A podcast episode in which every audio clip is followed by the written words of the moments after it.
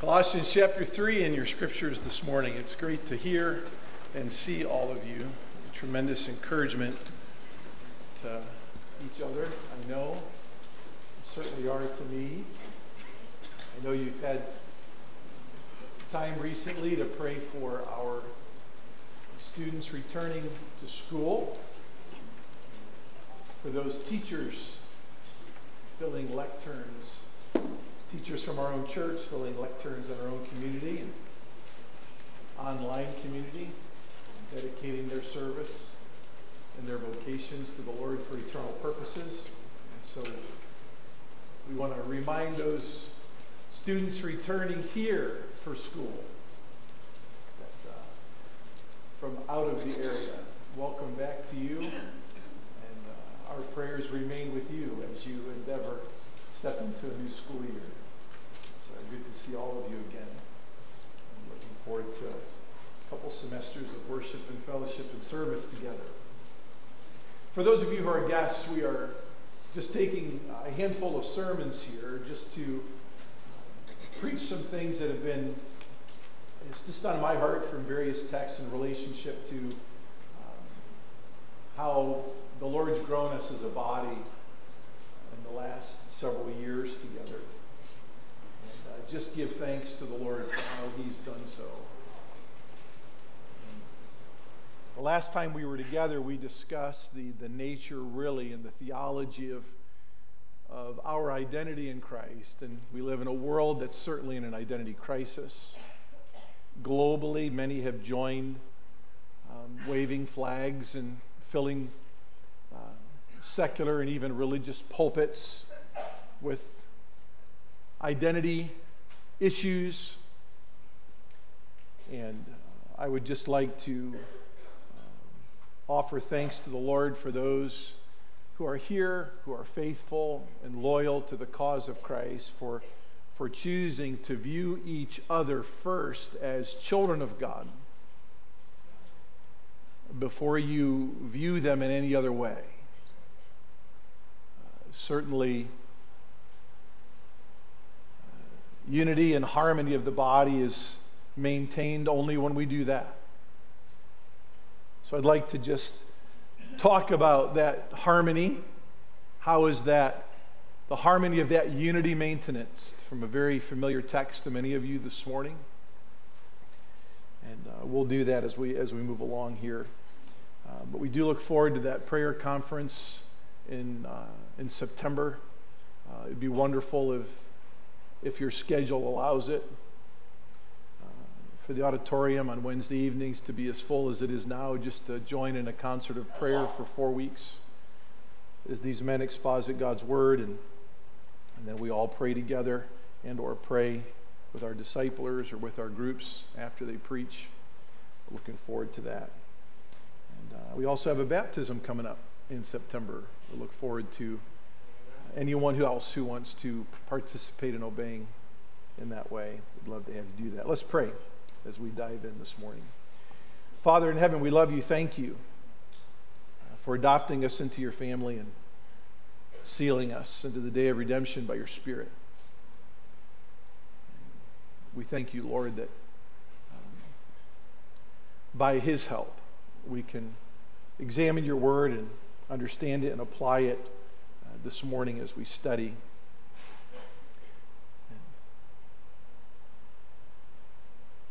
I pray, Lord, that by your grace we would all, uh, starting with anyone who teaches or preaches the word here, understand that um, it is exclusively the Spirit of God that indwells us, who is our divine tutor, to understanding the significance of the truth of any, um, any part of Scripture that we meditate upon. We admit, Lord, our complete and total dependence upon Him this morning in helping us understand how to maintenance this unity in a divine and harmonious way. In Christ's name we pray. Amen.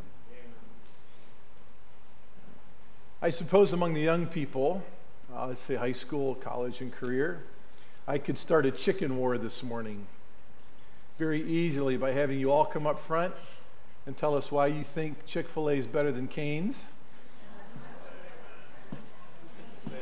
or why Cane's is better than Chick fil A. We're not going to do that. That would get pretty emotional pretty quickly. I suppose I could start a coffee war pretty easily by people deciding whether they like Dunkin' or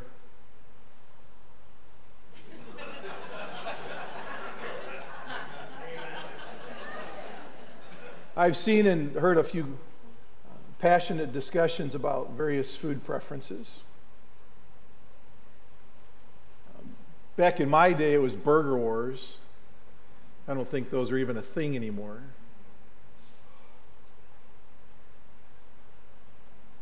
If you want the best burger in the world, you just have to visit my home on a Saturday night and I'll grill you up. That'll settle any wars if they still exist. Um, this was a thing when I was in college, in a Christian college. Uh, there was actually Christian college wars, sadly enough. You know, I look back on those conversations, I just shake my head and just kind of hang my head then in shame that I was even remotely a part of those. I don't know. There's probably Ivy League school wars, right? I'm a Harvard man or I'm a Yale man. That's a big deal in that part of the country, I suppose.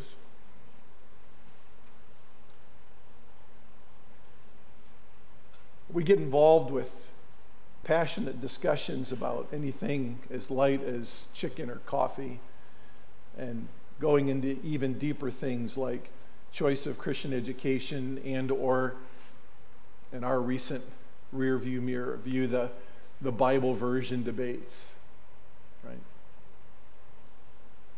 Among other philosophical and theological things that we debate where the, the mercury of our emotions begins to spike and we, we become dismissive of probably the most important reality of our existence as believers is that our primary and exclusive identity should be in one person and one person alone, and that's the Lord Jesus Christ. The unity and harmony of our existence as bodies of Christ all over the world in the last 36 months has been tested like in no time in recent history. I suppose that unity and harmony has always been tested and always will be tested in the New Testament times. There were pretty heated debates and divisions over silly things like which Sunday morning speaker do you like better than the other? 1 Corinthians chapter 1. As Paul approaches the divisiveness that had crept into the Corinthian body, Paul addressed other religious factions that we're well aware of in Ephesians 2, and even practical factions like we see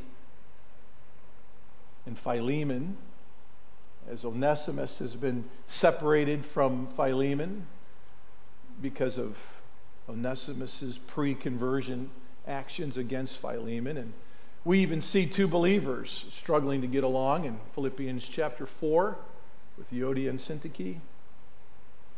So I guess the church is, is not immune to um, a lack of unity. It's not immune to, um, not enjoying a, a harmonious environment all the time. But we do know from Scripture that any remedy for divisiveness or a lack of unity is only found in Jesus Christ and understanding who He is and His person and what He's done for us and who He is in us and through us. That's the only answer. He's the only answer. The little church in Colossae was likewise not immune to these religious identity issues. That's why Paul addressed the sufficiency of Christ in the doctrinal portion of this book in chapters 1 and 2, and he reminds those divided over religious identity issues that they all have received Christ, chapter 2 and verse 6. We saw that last time. That they all have been buried with Christ, chapter 2 and verse 20. And then moving on into the practical portion of Paul's writing to the Colossians in chapters 3 and 4, he reminds the believers in Colossae, Colossae that they have been risen with Christ and therefore they have something in common. It's Him, it's their living a countercultural life and living a love that has changed their lives and produced unity and harmony. The church at Colossae would have been a diverse church. A number of tribes, tongues, and nations would have represent, been represented among her. We'll see that a little bit later in chapter 3. And yet they had one person in common now, and that was Christ. Go back with me to chapter 1 and verse 24. You hold your finger there in chapter 3. Paul says, Now I rejoice in my sufferings for, you, for your sake, that in my flesh I do not share in behalf of his body, which is the church, in filling up what is lacking in Christ's afflictions of this church. I was made a minister according to the stewardship from God bestowed on me for your behalf, so that I might fully carry out the preaching of the word of God's. That is the mystery which has been hidden from the past ages and generations, but has now been made manifest to his saints, to whom God willed to make known what is the riches of his glory of this mystery among the Gentiles, which is Christ in you the hope of glory. We proclaim him, admonishing every man and teaching every man with all wisdom, so that we may present every man complete in Christ. It starts with Christ, it ends with Christ. It's all Christ. For this purpose, Paul says, also I labor, striving to his power, which mightily uh, works within me. I suppose most first century churches were just like the Colossian church, Jews and Gentiles. Many in varied pasts, but all now one in Christ. We are all from different states and different countries. Even in our auditorium this morning, that there's a blessed and unique togetherness we enjoy, and it's because we all share in the same Savior. We all have shared in the same spirit baptism. We all bask in the same adoption, being made children of God in Christ. We are all being saved out of this world in time to enjoy eternity with Him. And we all share one message and, and one mission. The circumstances that we enjoy before salvation and those we endure and enjoy after our conversion no longer exclusively identify us. Our desire to identify with that which we feel good and right about can be scripturally okay to do, but it may never be at the expense of the why we exist together. We all know of the voices in our ears that have turned up the volume seeking to gain our loyalty and our partnership. There's thousands of them, both ungodly and some full of common grace character. Those of good quality, I believe, for Bible believing people are potentially the most harmful to the cause of the church. Pursuits of common grace messaging can so easily become the messaging of the people of God. They never be the primary message from our lips or the focus of our spiritual endeavors. For we are the church, and we are one people with one mission and one message. These voices outside of our person that we worship and his purpose demand exclusive partnership. And again, though many be noble, it can cause, if we allow them, great disharmony.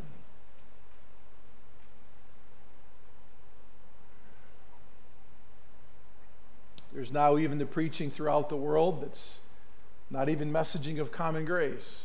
If you don't join our league of partnership, if you don't submit to our loyalties, we're being told that we don't know what love is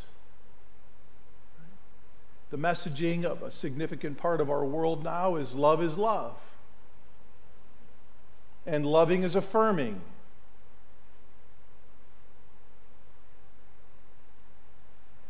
Well, my friends, love is not love, God is love. Amen. And He has demonstrated His love in the person of the Lord Jesus Christ.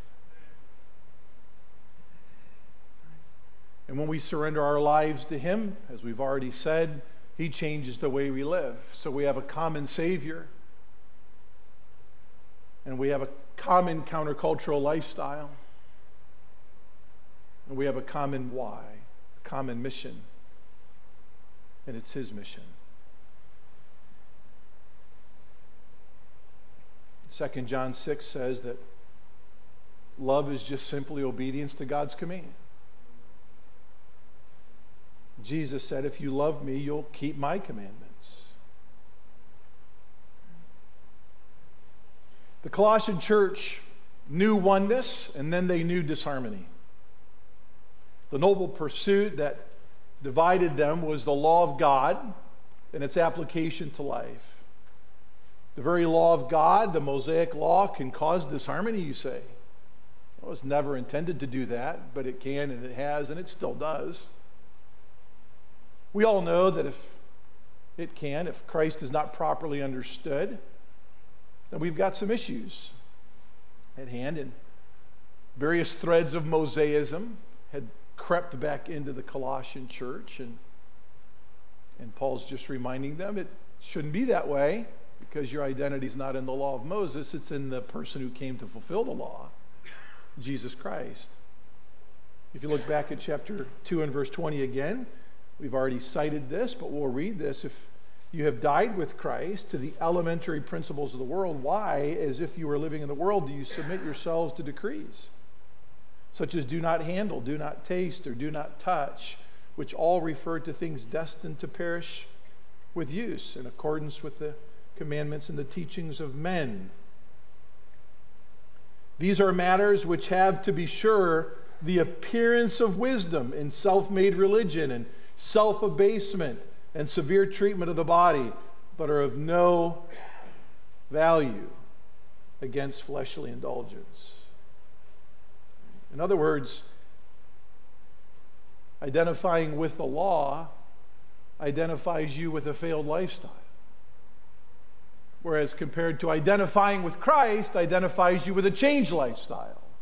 You actually do have the power to live over fleshly indulgences. You go back up to chapter 2 and verse 6, therefore, if you have received Christ Jesus the Lord, so walk in him. Here's newness of life. Having been firmly rooted and now being built up in him and established in, your, in your faith, just as you were instructed and overflowing with gratitude. See to it that no one takes you captive through philosophy and empty deception, according to the tradition of men, according to the elementary principles of the world, rather than according to Christ. So, there's a couple descriptions of how religion can even, things that appear wise, the text says, can cause disharmony among the body. The very nature of religion is to obtain wholeness before God by keeping of religious obligation. And yet there's no control or no power over fleshly indulgence.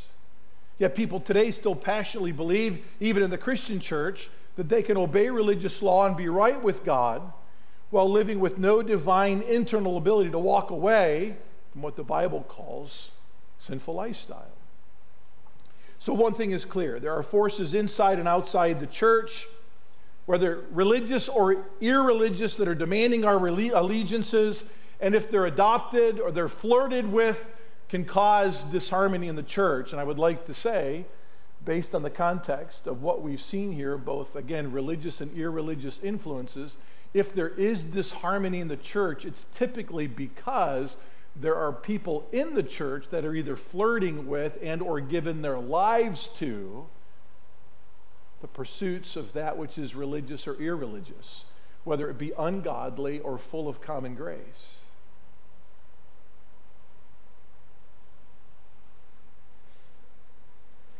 As their primary identity. So, Paul sets forth in the book of Colossians the very simple but profound way we maintenance unity and harmony in the church. For those who have received Christ, died with Christ, have been risen with Christ, we know his life, we know his love, and that identity leads to our harmony. So we'd like to look at Colossians 3 12 to 17 uh, this morning. Years ago, we preached through this letter, and we've rest- referenced it, like many other Bible books and various sermons where it's necessary. We've even given you an outline of the practical portion of this letter before. Maybe you wrote it down. Right? We did so a few months back, actually. If you didn't write it down, that's okay. Christ is enough, Christ is sufficient. That's the message of the doctrinal portion of this book. And then we find out that he's sufficient enough to influence our lives personally, verses 1 through 11 of chapter 3. Corporately, verses 12 to 17 of chapter 3, which is what we're going to look at this morning. Christ is sufficient enough to help us uh, domestically, verses 18 to 21 of chapter 3. Christ is enough to help us vocationally, know how to function in our jobs, chapter 20, chapter 3, verses 22 to chapter 4 and verse 1. And Christ is enough to help us understand what evangelism is. How do we live his why now? Chapter 4, verses 2 through 6. Christ is just enough to influence every part of our living because he is our living. In him and through him, we have our being. We'll look at in a little bit. The text says in verse 11 Christ is all and in all. He is our all. And so he is the reason why we do say, anything.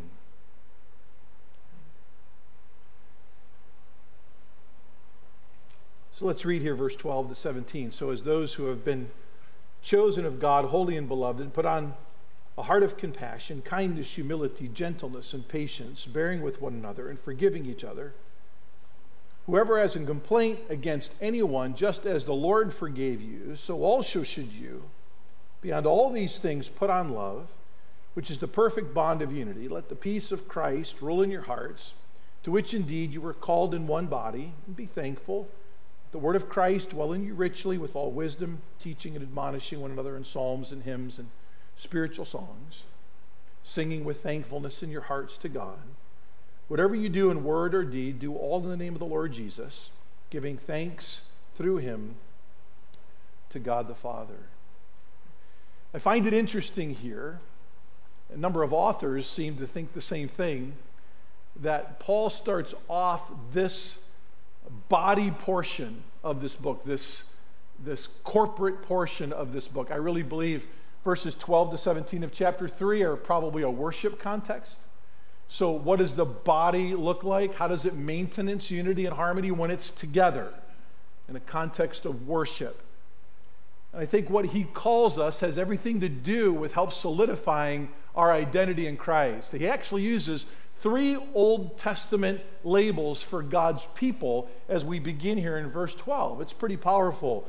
So, as those who have been chosen, there's the first title chosen of God, and then holy, and then beloved.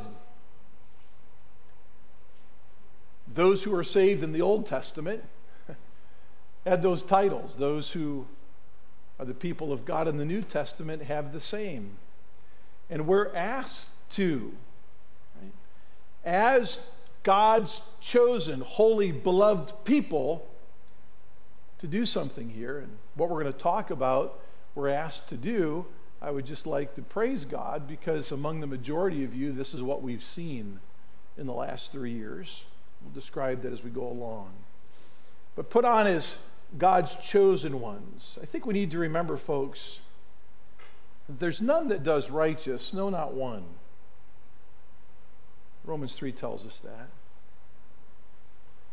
If you go back to chapter 1 and verse 21, Paul kind of describes that. And he says, And although you were formerly alienated and hostile in mind, engaged in evil deeds, yet he has now reconciled you in his fleshly body through death in order to present you before him holy and blameless and beyond reproach. If indeed you continue in faith firmly, established and steadfast, and not moved away from the hope of the gospel that you have heard, which was proclaimed in all creation under heaven, and of which I, Paul, was made a minister. There's the before and after look, all created in the person of the Lord Jesus Christ.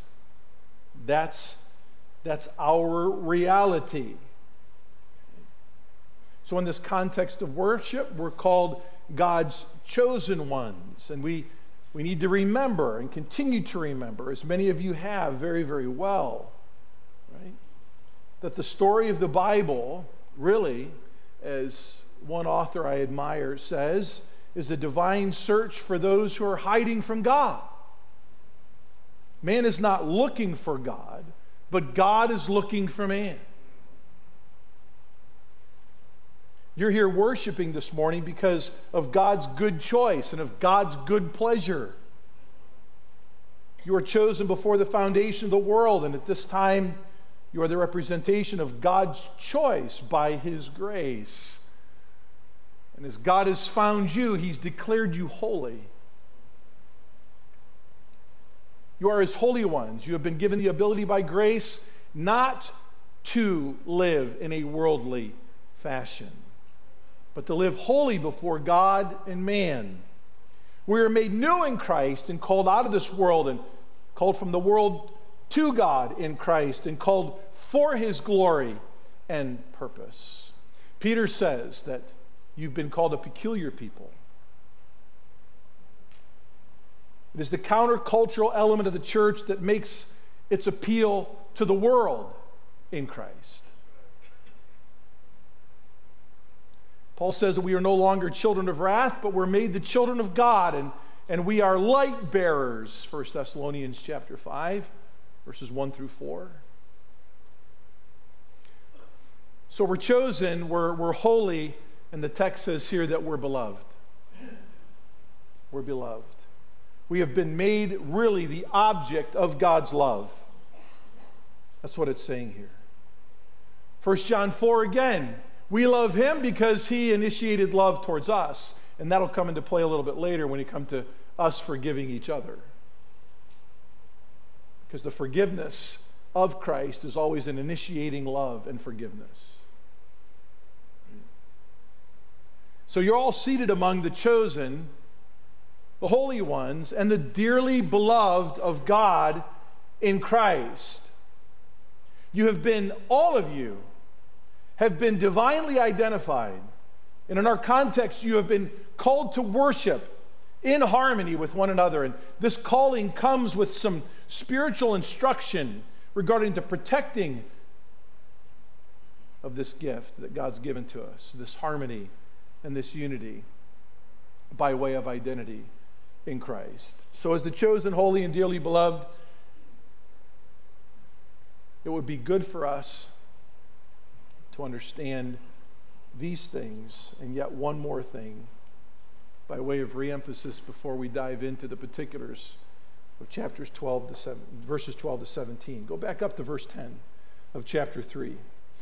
Paul says here that in the personal section of this book of Christ's transformation of each one of us, and we've put on a new self, who is being renewed to a true knowledge according to the image of the one who created him, a renewal in which there is no distinction between Greek and Jew, circumcised or uncircumcised, barbarian, Scythian, slave and freeman, but Christ is all, and he is in all. For all of us, there's a very clear description of our pasts and our spiritual presence present there. One has made many one. And in this divine one, we live and move and have our existence. Christ is all and in all. He is everything about you, He is everything about me. He's the fullness of the Godhead bodily, chapter 2, verses 8 and 9 says. and He's made us one with Him and the Father. This radically influences how we treat each other when we're together as a body. If we see each other before we see Him in us, we stand no chance at understanding the nature of unity and identity. Can I say that again? If we see each other before we see Him, Christ in us, we don't stand a chance at understanding unity and harmony. You investigate my life long enough, you're going to find some trouble. And if I investigate your life long enough, I'm going to find some things that maybe need fixed up a little bit.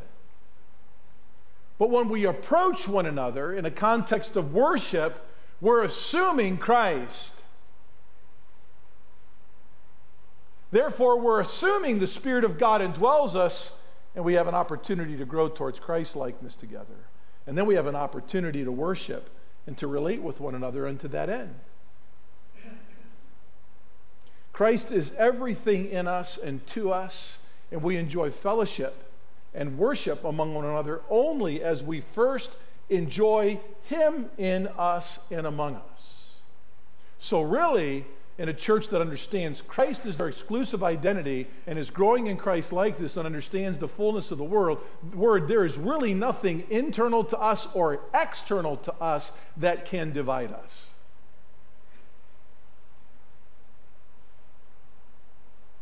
There's a couple qualifying statements there, and then a very certain statement.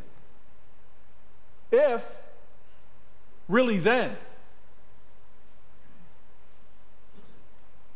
In other words, there's, there's really nothing anyone could post on Facebook that sits over here that offends someone sitting way back over there.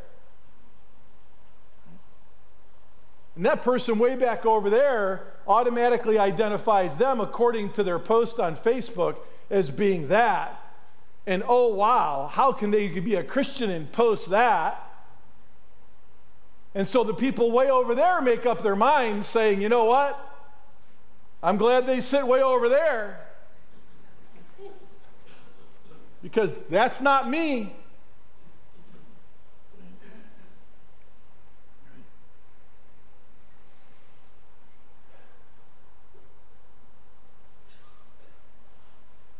whether any one of us have posted anything of virtue or vice in the last 36 months. The only way we make our way back to each other is in one person, and it's Jesus Christ. Amen. We're going to find out how in this text. There is no thing, there is no one inside of us or external to our body that can upset unity, that can hinder harmony. If we're spirit governed, word saturated, and functioning according to this text. No thing or no one. And if it does, then there's some other conclusions we can draw scripturally.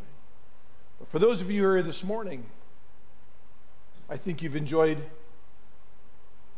striving to identify one another primarily in Christ, seeing Him before you see us.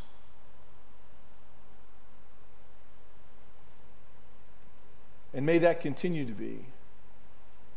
And may that increase more and more.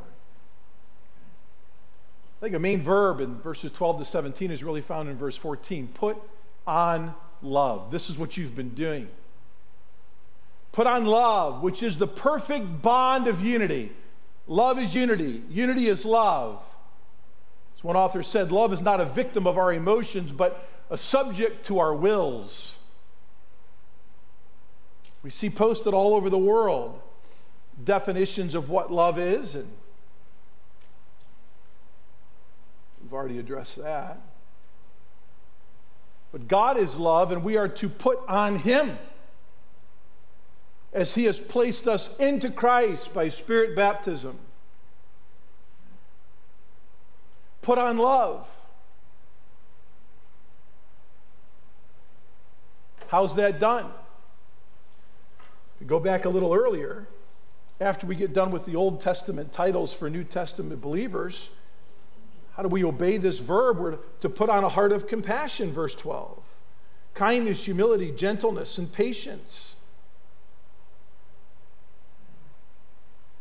Bearing with one another. All right, so we're supposed to put on compassion. And the ingredients of compassion are right there. So put on love, be compassionate. And how do I do that? Well, it's you be kind. There it is.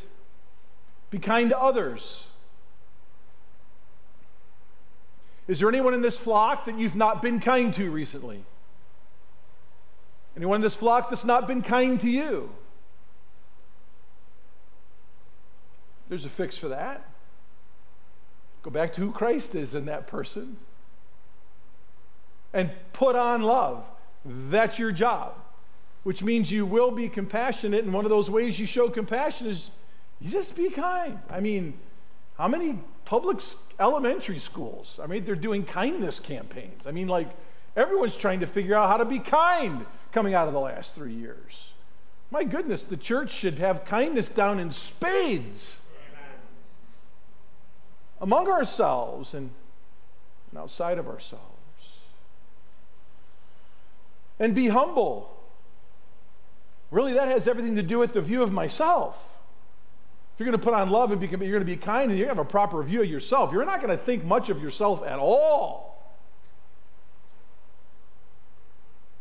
I just says, your, your flesh may want to think a little highly of yourself, but love thinks nothing of you and everything of Christ in you.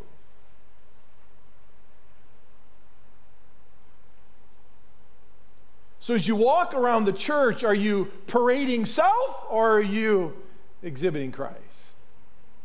You see, folks, there's only one of two ways.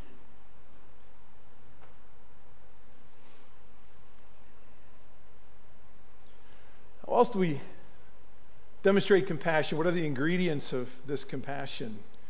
Meekness. Well, we go from what our disposition should be in humility to what the disposition of Christ is meekness and patience. And if you follow the grammar of the text, what is, what is patience? How is patience described here? The text says that we've already read, we, we bear with one another. Literally, the word means we endure difficulty, powerful word next, together because Christ is our together. He endured difficulty according to the will of his Father, and he loved us according to the will of his Father, and he's asked us to love each other the way Christ is loved. That means bearing with one another. My wife bears with me. She puts up with me. I mean, like, apparently, like, even this morning, she, she felt that I was a little too tense, a little bit too whatever. So I was, I was even out on my side porch this morning and I was enjoying creation and the birds singing and the, and the warmth of the sun with my coffee, my Bible, and my, my iPad, and, and just reviewing the sermon this morning and praying and and I was still something about me that just wasn't quite right. She, she went, came out, she went back in, she came back with these two little gummy vitamins. All right? And she opened my mouth and put them in, and she says, This is to help with your stress and your fatigue. I thought I was doing pretty good. She puts up with me. In marriage, that's what we do, right? Because of Christ, we like put up with each other. We we bear with one another. This is a this is a very clear way we demonstrate patience with this birth from compassion, which is a result of putting on love.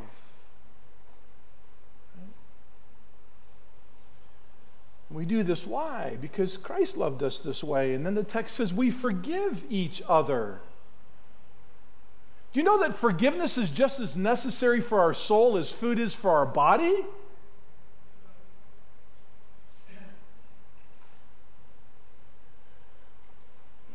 There's a reason why professing believers can't forgive.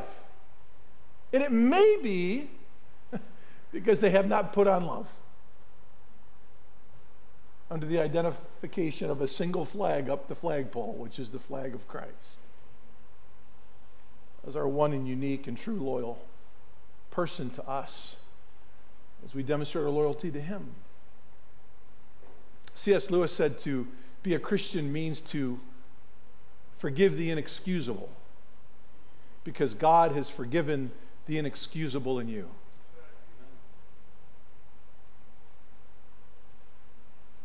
Another author said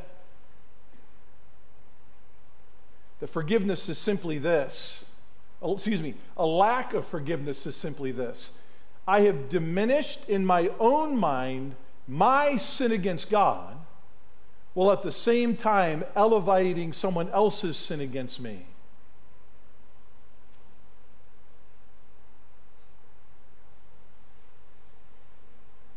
Love always seeks to forgive and be forgiven.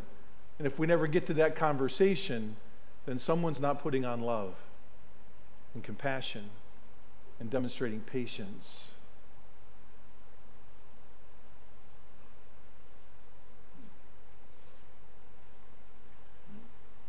And then the text goes on to say, whoever has a complaint against anyone, just as the Lord forgave you, forgive. That's simple, no? So if we don't put love on in this way, have your own Holy Spirit conclusions, I suppose. My own journey on this has been quite a journey. I grew up in a very, very conservative Christian home. I've been a pastor for a little while of a very, very, very conservative Christian church. When you exist in that environment for a little over five decades of life, you learn loyalties.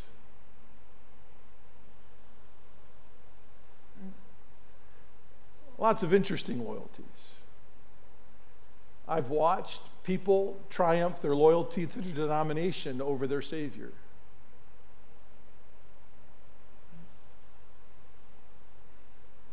I've watched people praise other people who live well in the faith.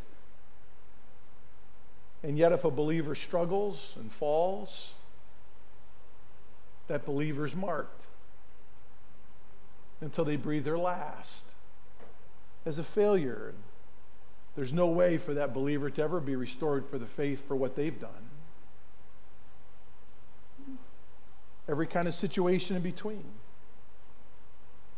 I've seen believers, I've seen youth in Christian schools environments evaluated post salvation and identified by their failures, and I've seen those students identified by their successes, and I've seen those some students identified by their successes when and publicly recognized when everyone around them knew of all their failures. In the milieu of all these good people who are saved, trying to do the right thing, there are still things inside of us that can cause us to take our eyes off of Him who is within us the Spirit of God, who seeks to explicate Christ to us so that we can pursue living like He lived.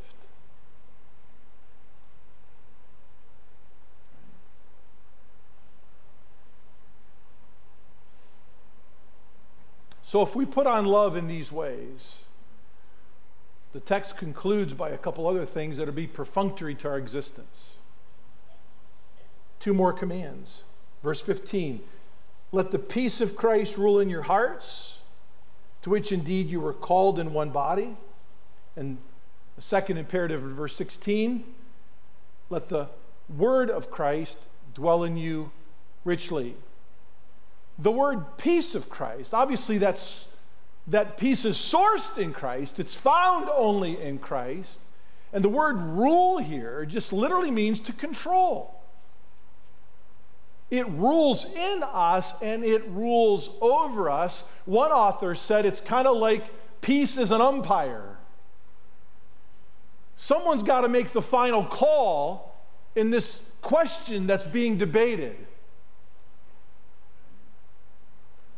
Christ is the umpire between God and man. He's the mediator between God and man. He's the only one appointed by God to be that umpire. And when we understand that He came to die for our sin and we place our faith in Him and Him alone as our Lord, that we understand He is the mediator, He's the umpire, He's the one that's come to control the sin situation and have victory over through his death, burial, and resurrection. God reconciled everything to himself, whether in heaven or in earth, by the blood of Christ, Paul says in Colossians. The whole world is clamoring for peace, but they're looking in all the wrong places, for there's one who is peace, and it's Christ, and I hope you know him. For those of you that put on love well, the peace of Christ is controlling you and you'll seek to live in maintenance the harmony of unity by allowing it to continue to control you. Let the word of Christ dwell in you richly. This word dwell is where we get our English word home or house. Let the word of Christ live in you. Let it take residence in you. Clear out a room in your heart just for the word. And keep that room just for the word. If you go back to loving well, this will be a natural part of your existence. That room will always stay cleaned out. We're in that time of life right now where kids are coming and going, like all the time. And I'm pretty sure that there's going to be at least two rooms in our house for the very near future that will always be full of everything that's not my stuff. Right? One of those rooms right now, you can barely open the door to get your head around to see what's in it. It's just people, kids in transition. We have a very, very clear purpose for that room, and it's not that. But we love that stuff being there if we can help. But there's a clear purpose for that room in the future. And we talk about its purpose all the time. And one day that room will fulfill its purpose. Right? Clear a room out in your heart for the word. And keep it uncluttered. Let it dwell in you richly.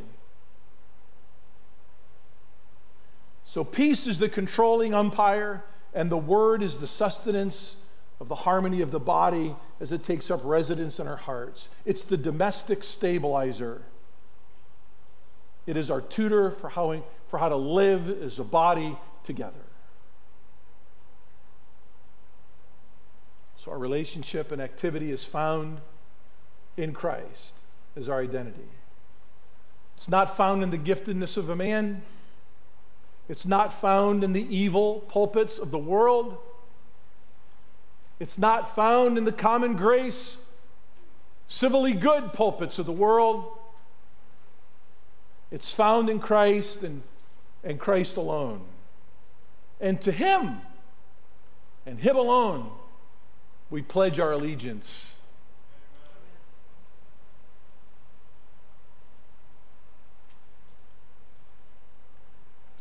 To Him and to Him alone, we pledge our allegiance and to his message and to his cause.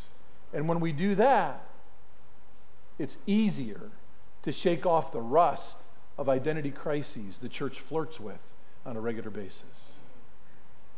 And as we love well, we'll demonstrate compassion well,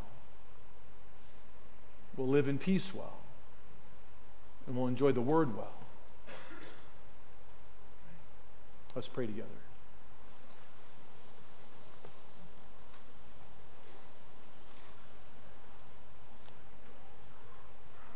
Lord, the cry of our heart is that we just grow in Christ likeness. I personally just have such a long way to go. Understanding not just the nature and the character of Christ, but really how he lived, how he maintained his own identity with his Father, with you, Lord. As we all learn together, I pray that we would do so with love and compassion. Seeking to maintenance this unity that the Spirit of God has produced.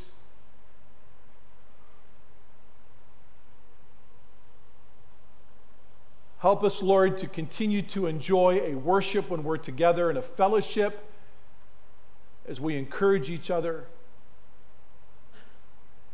that looks and is these words in this text that we've examined this morning once again.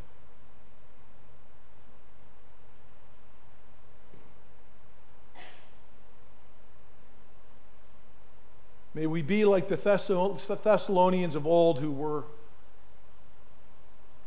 existing not needing to be taught how to love because they were loving because they were taught out of God, taught of God how to love. Only help us, Lord, to increase more and more. In Christ's name we pray. Amen.